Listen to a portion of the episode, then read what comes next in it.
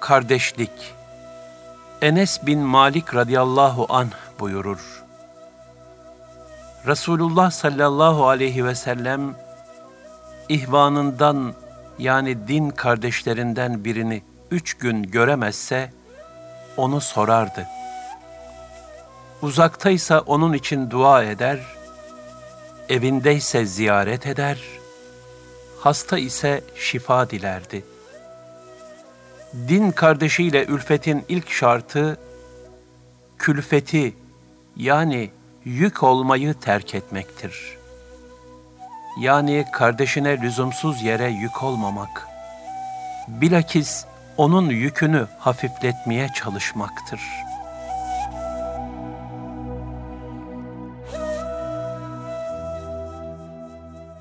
Kardeşlik İslam kardeşliği Allah'ın müminler arasına koyduğu öyle ulvi bir hukuktur ki, layıkıyla riayet edildiğinde ecri muhteşemdir.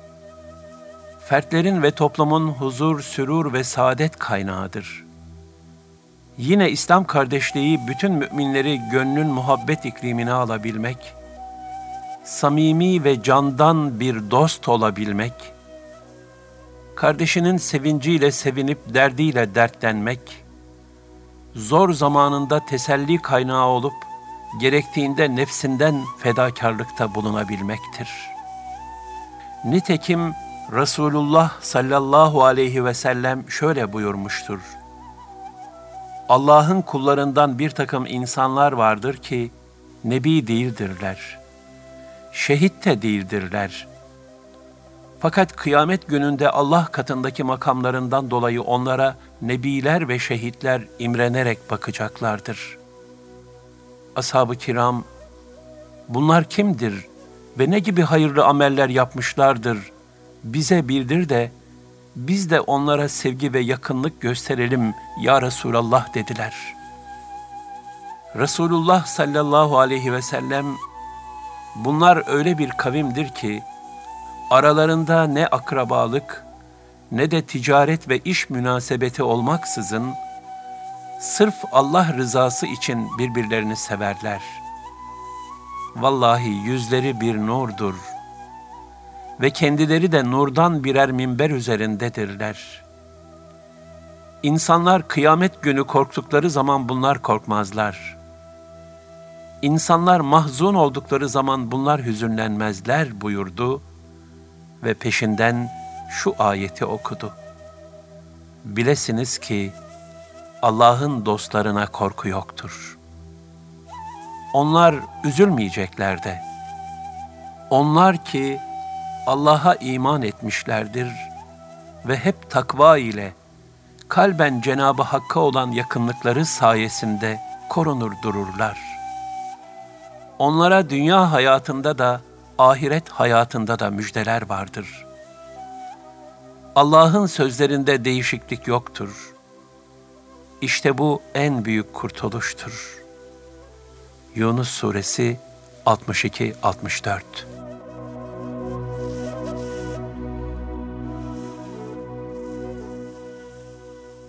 Yine Efendimiz sallallahu aleyhi ve sellem bir din kardeşini Allah için sevmenin Allah'ın muhabbetine vesile olduğunu şöyle ifade buyurmuştur bir kimse başka bir köydeki din kardeşini ziyaret etmek için yola çıktı. Allah Teala adamı gözetlemek ve sınamak için onun yolu üzerinde insan suretinde bir melek vazifelendirdi. Adam meleğin yanına gelince melek, "Nereye gidiyorsun?" dedi. O zat, "Şu köyde bir din kardeşim var, onu görmeye gidiyorum." cevabını verdi.'' Melek tekrar sordu. O kardeşinden elde etmek istediğin bir menfaatin mi var? Adam, hayır. Ben onu sırf Allah rızası için severim. Onun için ziyaretine gidiyorum dedi. Bunun üzerine melek, sen onu nasıl seviyorsan, Allah da seni öyle seviyor.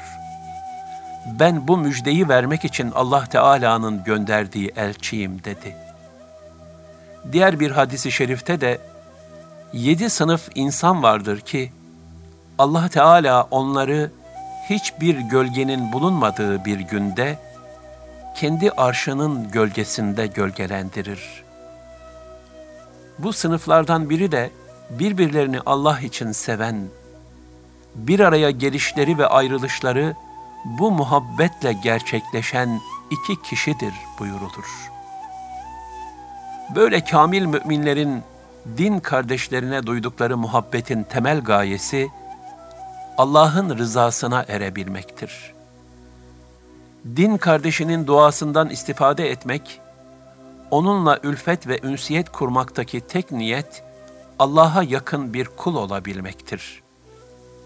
Nitekim tasavvufta yol kardeşliği demek olan ihvanlık da Allah'a giden yolda yardımlaşmayı, dini ve manevi meselelerde birbirini desteklemeyi, kardeşinin eksikliğini telafi etmeyi ve onun dert ortağı olmayı ifade eder ki, bu İslam kardeşliğinin çok ince ve derin bir hassasiyetle yaşanmasıdır. Hak dostu Bişri Hafi Hazretleri Esvet bin Salim'i Marufu Kerhi Hazretlerine yollar. Esvet bin Salim ona, Bişri Hafi seninle kardeşlik olmak istiyor. Bunu açıkça söylemekten çekindiği için beni size gönderdi. Kendisini kardeşliğe kabul etmenizi diliyor. Fakat kardeşlik haklarına layıkıyla riayet edememekten çekiniyor der. Bunun üzerine Maruf-u Kerhi Hazretleri, ben kardeş olduğum kimseden gece gündüz ayrılmak istemem deyip Allah için sevmenin faziletini anlatan birçok hadisi şerif okur. Sonra da din kardeşliğinin mahiyetini ve gerçek bir kardeşlik muhabbetinin nasıl olması gerektiğini şöyle izah eder. Resul-i Ekrem sallallahu aleyhi ve sellem Hazreti Ali radıyallahu anh'ı kendine kardeş yapmakla onu ilimde kendisine ortak etti. En sevimli kızını ona verdi. Şimdi sen şahit ol. Madem ki seni gönderdi, ben de onu Allah için kardeşliğe kabul ettim. O beni ziyaret etmezse de ben onu ziyaret ederim. Ona söyle, sohbetlerde buluşalım. Halinden hiçbir şeyi benden saklamasın. Her halini bana bildirsin. İbn Salim durumu nakledince, Bişri Hafi Hazretleri bundan gayet hoşnut olur ve memnuniyetle kabul eder.''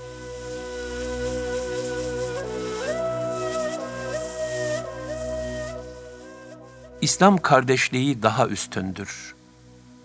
İslam kardeşliği öyle ulvi bir bağdır ki, gelip geçici arkadaşlıklarla, hatta ömürlük dostluklarla, dahası ana babadan gelen kan ve nesep kardeşliği ile bile kıyaslanamaz. Tarihte benzeri görülmemiş bir uhuvvet yani kardeşlik nizamını insanlığa tebliğ etmiş olan Resulullah sallallahu aleyhi ve sellem buyururlar ki, İnsanlardan bir dost edinecek olsaydım, Ebu Bekir'i kendime dost edinirdim. Fakat İslam kardeşliği daha üstündür.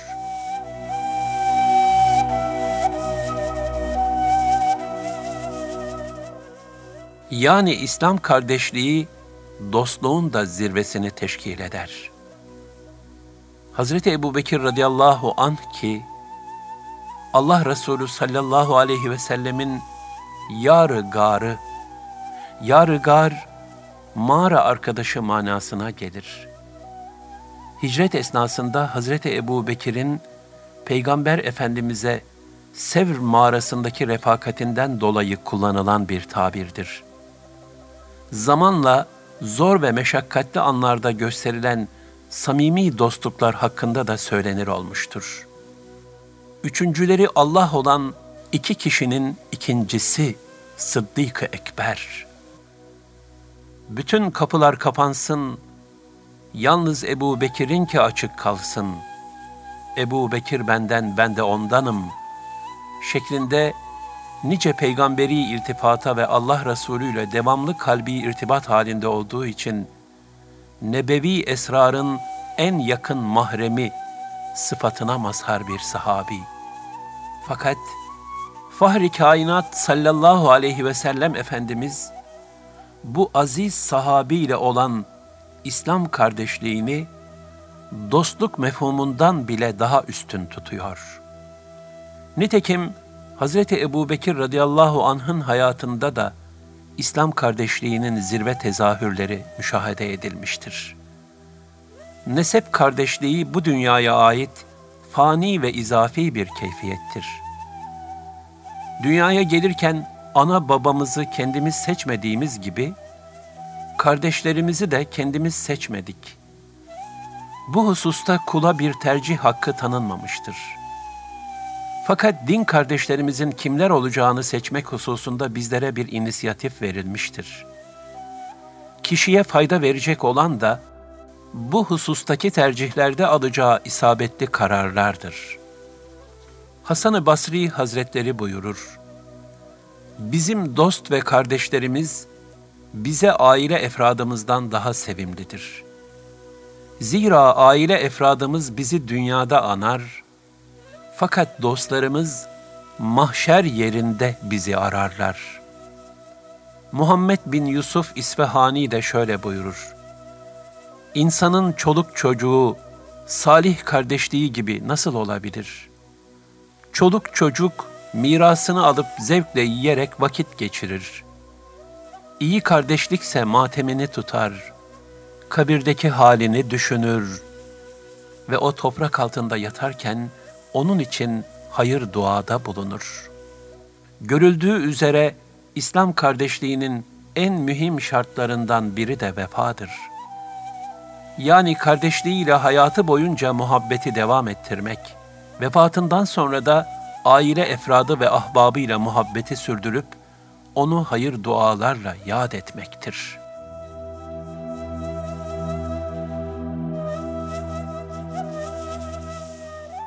Ensar Muhacir Kardeşliği Cenab-ı Hak, gerçek İslam kardeşliğinin nasıl olması gerektiği hususunda bizlere, Mekke'den hicret eden muhacirlerle, onlara muhabbetle kucak açan ensar, yani Medine'li Müslümanlar arasındaki kardeşliği örnek gösteriyor. Onlara bakarak kendi halimizi mizan etmemizi murad ediyor. Peygamber Efendimiz sallallahu aleyhi ve sellemin muhacirlerle ensar arasında gerçekleştirdiği kardeşlik anlaşması eşsiz bir fazilet tablosudur.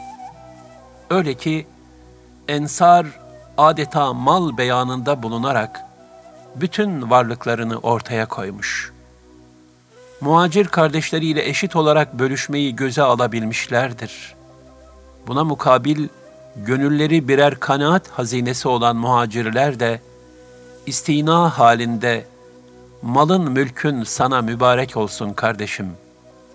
Sen bana çarşının yolunu gösteriver kafi diyebilme olgunluğunu göstermişlerdir.''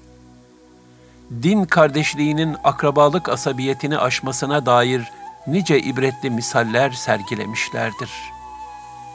Nitekim imanın küfre karşı ilk direnişi olan Bedir Harbi'nde Hazreti Ebu Bekir radıyallahu an oğlu ile Ebu Ubeyde bin Cerrah radıyallahu an babasıyla Hazreti Hamza radıyallahu an kardeşiyle kılıç kılıca geldi.'' Yani dini asabiyet, bütün fani asabiyetleri sıfırladı. Uhud'da yaşanan kabına varılmaz bir din kardeşliği manzarasını Zübeyir bin Avvam radıyallahu an şöyle anlatmıştır. Annem Safiye yanında getirdiği iki hırkayı çıkarıp, bunları kardeşim Hamza'ya kefen yapasınız diye getirdim dedi. Hırkaları alıp Hazreti Hamza'nın yanına gittik. Yanında Ensardan bir başka şehit daha bulunuyordu. Ve henüz onu örtecek bir kefen bulunamamıştı. Hırkaların ikisini de Hamza'ya sarıp Ensari'yi kefensiz bırakmaktan utandık. Hırkanın birisi Hamza'ya, öbürü de Ensari'ye kefen olsun dedik. Hırkalardan biri büyük, diğeri küçük olduğu için de aralarında kura çektik. İşte onların daha nice fazilet tablolarıyla sergiledikleri bu kardeşliklerini Allah Teala takdir etmiş ve ebedi bir mesaj olarak Kur'an-ı Kerim'de zikretmiştir. Muhacirlerden önce Medine'yi yurt edinenler ve imana sarılanlar, yani ensar, kendilerine hicret edenleri severler. Onlara verilenlerden ötürü gönüllerinde bir sıkıntı ve rahatsızlık duymazlar. İhtiyaç içinde kıvransalar dahi, mümin kardeşlerini kendi nefislerine tercih ederler. El-Haşr 9 Ayet-i Kerime, kardeşlik hukukunun birçok hükümlerini ihtiva etmektedir.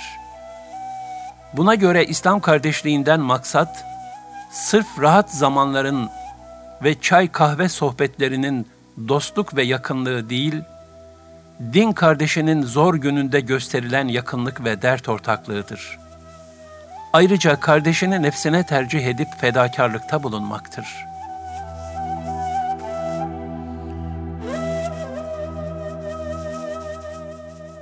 Bar olma, yar ol. Sıklet olma, dost ol. Bir kimse hak dostlarından Cüneydi Bağdadi'ye, bu zamanda hakiki kardeşlikler azaldı. Nerede o Allah için yapılan kardeşlikler deyince, Cüneydi Bağdadi Hazretleri, eğer senin sıkıntılarına katlanacak, ihtiyaçlarını giderecek birini arıyorsan, bu zamanda öyle bir kardeşi bulamazsın. Ama kendisine Allah için yardım edeceğin, sıkıntılarına Allah rızası için katlanacağın bir kardeşlik istiyorsan böyleleri pek çoktur buyurdu. Peygamber Efendimiz sallallahu aleyhi ve sellem buyurur. Mümin başkalarıyla ülfet eder, hoş geçinir ve kendisiyle ülfet edilir. Kimseyle ülfet etmeyen ve kendisiyle de ülfet edilmeyen kişide hayır yoktur.'' Dolayısıyla din kardeşiyle ülfetin ilk şartı, külfeti, yük olmayı terk etmektir. Yani kardeşine lüzumsuz yere yük olmamak, bilakis onun yükünü hafifletmeye çalışmaktır. Külfeti olmayanın ülfeti, dostluğu, zahmet vermeyenin de muhabbeti daimi olur. İslam kardeşliğinde mutlaka riayet edilmesi gereken bir takım şartlar vardır ki, Bunlara riayet, din kardeşlerimizin üzerimizdeki hakkıdır. Efendimiz sallallahu aleyhi ve sellem bunları şöyle hülasa eder. Müslümanın Müslüman üzerindeki hakkı altıdır. Karşılaştığın zaman selam ver. Seni davet ederse icabet et. Senden nasihat isterse nasihat et. Aksırınca Allah'a hamd ederse, yerhamkallah de.'' Hastalandığında onu ziyaret et. Öldüğü zaman cenazesinin ardından git.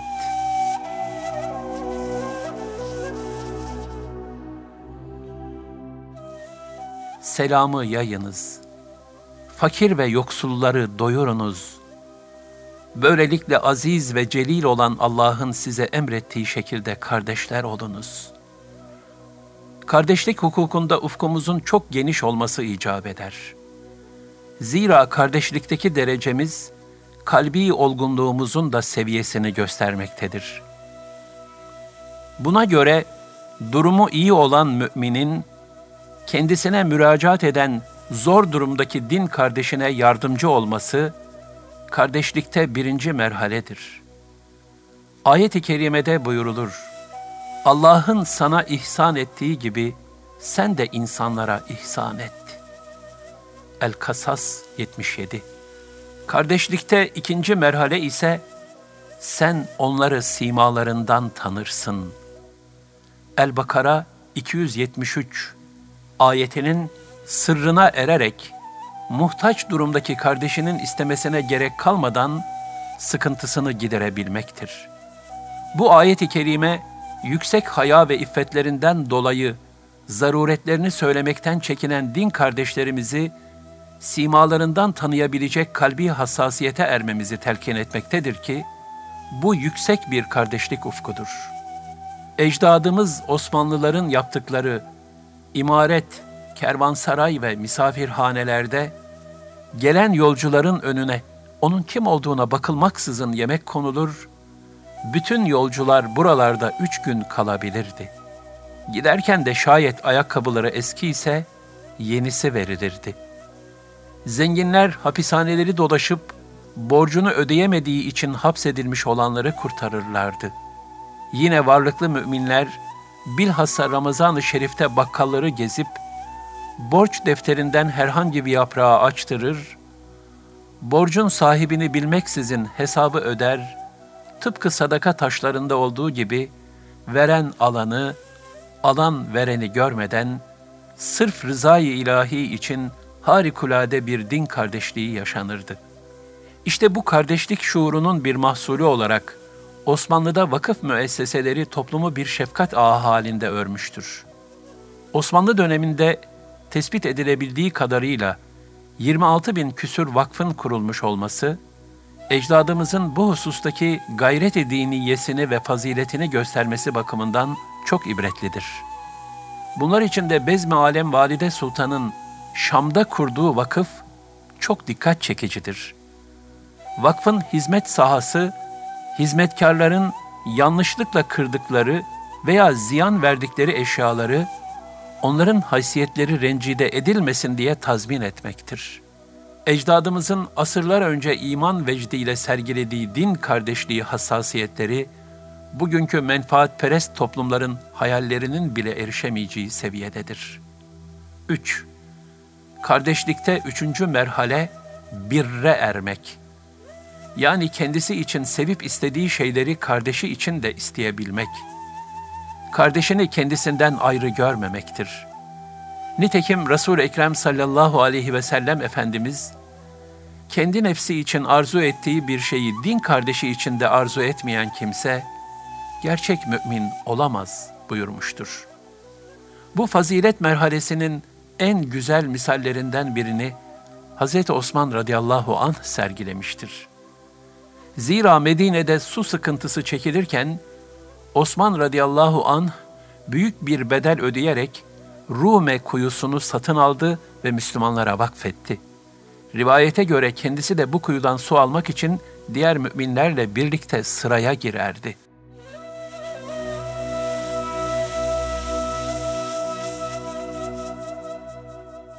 Ecdadımız Osmanlı'da din kardeşini düşünme olgunluk ve hassasiyeti öyle yüksek bir nezaket, zarafet ve incelik meydana getirmişti ki, bir evde hasta bulunduğu takdirde o evin penceresine kırmızı bir çiçek konur, satıcılar ve hatta mahallenin çocukları bile oradan sükunetle geçmek gerektiğini böylece anlar ve hastayı rahatsız edecek davranışlardan kaçınırlardı. 4. Din kardeşliğinde en yüksek derece ise İsar makamıdır ki, mümin kardeşini kendi nefsine tercih etmek, kendi hakkını ona devredebilmek ve onu kendinden üstün tutmaktır. Gerektiğinde kendi mahrumiyetine razı olup, din kardeşinin ihtiyacını kendi ihtiyacından önce düşünebilmektir. İşte bu, sıddıkların, müttakilerin, salihlerin mertebesidir ve Allah için birbirini sevmenin zirvesidir.'' Peygamber Efendimiz sallallahu aleyhi ve sellem de kendinden çok ümmetini düşünürdü. Ashabı doymadan kendisi ve ailesi doymazdı. Elinde ne varsa muhtaçlara verir, evinde günlerce ocak yanmaz, ekmek bulunmazdı. Sahabeden Ebu Hureyre radıyallahu an bir gün çok acıkmış, yiyecek bir şey bulamadığı için de karnına taş bağlamıştı. Bu vaziyetteyken Hazreti Ebu Bekir radıyallahu anh'a rastladı ve belki kendisini doyurur ümidiyle ona bir ayet sordu. Hazreti Ebu Bekir radıyallahu anh ise suali cevapladıktan sonra geçip gitti. Daha sonra Hazreti Ömer radıyallahu anh çıka geldi. O da aynı şekilde davrandı. Zira o an ikisinin de imkanı bulunmuyordu. Derken Peygamber Efendimiz sallallahu aleyhi ve sellem Ebu Hureyre'yi gördü ve kalbinden geçeni simasından anlayıp onu evine davet etti. Efendimiz sallallahu aleyhi ve sellemin evine bir kap içinde biraz süt getirilmişti. Ebu Hureyre sütü görünce sevindiyse de Peygamber Efendimiz sallallahu aleyhi ve sellem Ebu Hureyre'ye Suffe ehlini çağırmasını emretti. Suffe ehli İslam misafirleriydi. Onların ne sığınacak aileleri, ne malları, ne de bir kimseleri vardı. Peygamber Efendimiz sallallahu aleyhi ve sellem bir sadaka geldiğinde hemen onlara gönderir, kendisi ondan hiçbir şey almazdı. Şayet gelen bir hediye ise kendisi bir miktar alır, kalanın hepsini yine onlara ikram ederdi. Allah Resulü sallallahu aleyhi ve sellemin suffe ehlini davet etmesi Ebu Hureyre'nin pek hoşuna gitmedi. Zira süt suffe ehline bile yetmezdi ki artıp kendisine de kalsın. Fakat Allah Resulü sallallahu aleyhi ve sellemin emrine itaat etmemek olmaz düşüncesiyle hemen gidip suffe ehlini davet etti. Peygamber Efendimiz sallallahu aleyhi ve sellem Ebu Hureyre'ye sütü teker teker bütün suffe ehline ikram etmesini emretti. Kabı alan her sahabi kanıncaya kadar içip kabı geri verdi. Bütün suffe ehli içtikten sonra Ebu Hureyre radıyallahu an kabı Resulullah sallallahu aleyhi ve sellem Efendimiz'e uzattı. Efendimiz eline aldığı kabı Ebu Hureyre'ye vererek otur da iç buyurdu. O da oturup kanıncaya kadar içti. Kabı ne zaman Efendimiz'e verecek olsa Efendimiz tekrar tekrar otur ve iç buyurdu. Sonunda Ebu Hureyre radıyallahu an hayır seni hak peygamber olarak gönderen Allah'a yemin ederim ki artık içecek yerim kalmadı dedi. Nihayet Efendimiz sallallahu aleyhi ve sellem kabı aldı. Allah'a hamd etti, besmele çekti ve kalan sütü içti.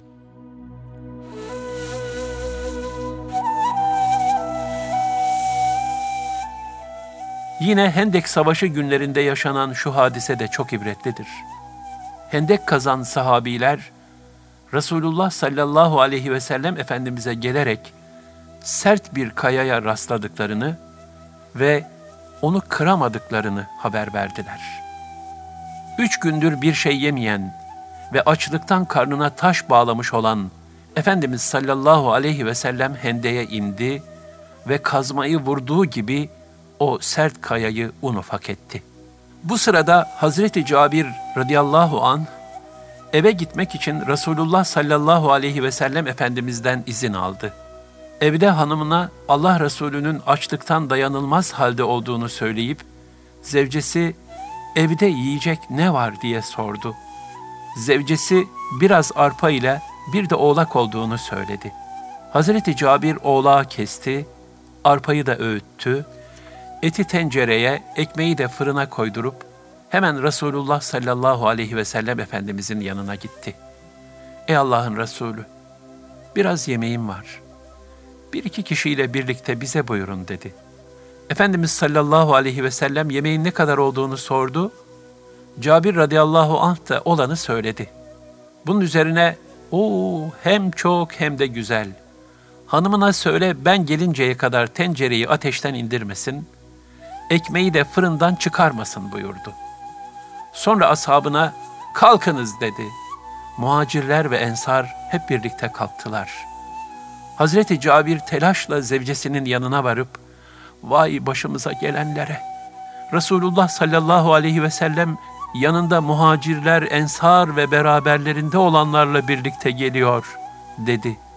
Hanımı, sana ne kadar yemeğimiz olduğunu sordu mu dedi.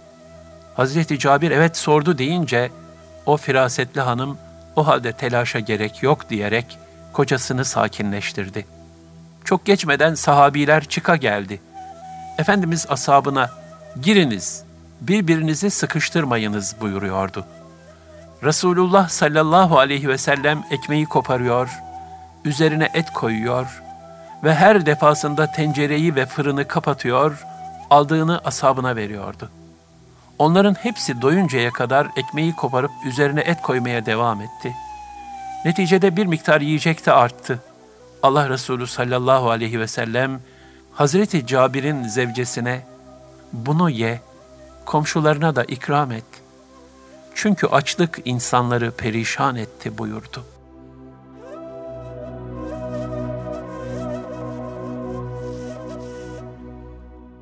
Din kardeşini nefsine tercih edip önce kardeşim diyebilmek hususunda asr-ı saadetteki kalbi olgunluğu İbn Ömer radıyallahu anhüma şu manidar sözleriyle ifade eder. Biz öyle zamanlar gördük ki içimizden hiç kimse kendisinin altın ve gümüşe Müslüman kardeşinden daha layık olduğunu düşünmezdi. Şimdi öyle bir devirdeyiz ki dünya metaını Müslüman kardeşimizden daha çok seviyoruz. Toplumda madde mana dengesinin mana aleyhinde bozulduğu, iman muhabbetinde hızlı erimelerin ve ruhlarda derin kırılmaların yaşandığı zamanlarda ise bu tablo çok daha vahim bir hal almaktadır. Küçük hesaplar ve dünyevi menfaatler uğruna nice müminler arasına dargınlık, kırgınlık ve soğukluk girmekte. Cehalet, bencillik ve duygusuzluklar neticesinde İslam kardeşliği zaafa uğratılmaktadır. Halbuki Peygamber Efendimiz sallallahu aleyhi ve sellem müminlere kardeşlerini kendi nefislerine tercih ederek samimi bir muhabbet iklimi tesis etmelerini emretmektedir. Fakat muhabbet de kuru bir davadan ibaret değildir. Kardeşinin derdiyle dertlenip sıkıntısını paylaşmadan, kusurlarını affedip fedakarlık ve feragat göstermeden gerçek manada muhabbetten söz edilemez. Bu itibarla din kardeşliği sırf sözde kalıp icraate geçmeyen muhabbet iddialarıyla değil, fiili ve müşahhas muhabbet tezahürleriyle yaşanabilir. Fiili muhabbete muvaffak olabilen kamil müminler, Peygamber sallallahu aleyhi ve sellem Efendimiz'e kardeş olma müjdesine mazhar olanlardır. Bir gün Peygamber Efendimiz sallallahu aleyhi ve sellem, kardeşlerimizi görmeyi çok isterdim. Onları ne kadar da özledim buyurdu. Ashab-ı kiram, e biz senin kardeşlerin değil miyiz ya Resulallah dediler. Efendimiz sallallahu aleyhi ve sellem de, siz benim ashabımsınız. Kardeşlerimizse henüz gelmemiş olanlardır buyurdular.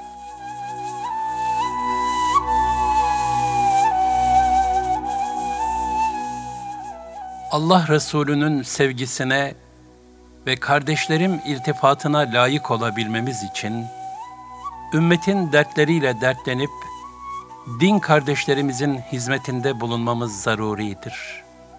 Zira kuluna hizmet Allah Teala'ya hizmet. Ümmetine hizmet de Peygamber Efendimiz sallallahu aleyhi ve selleme hizmet gibidir.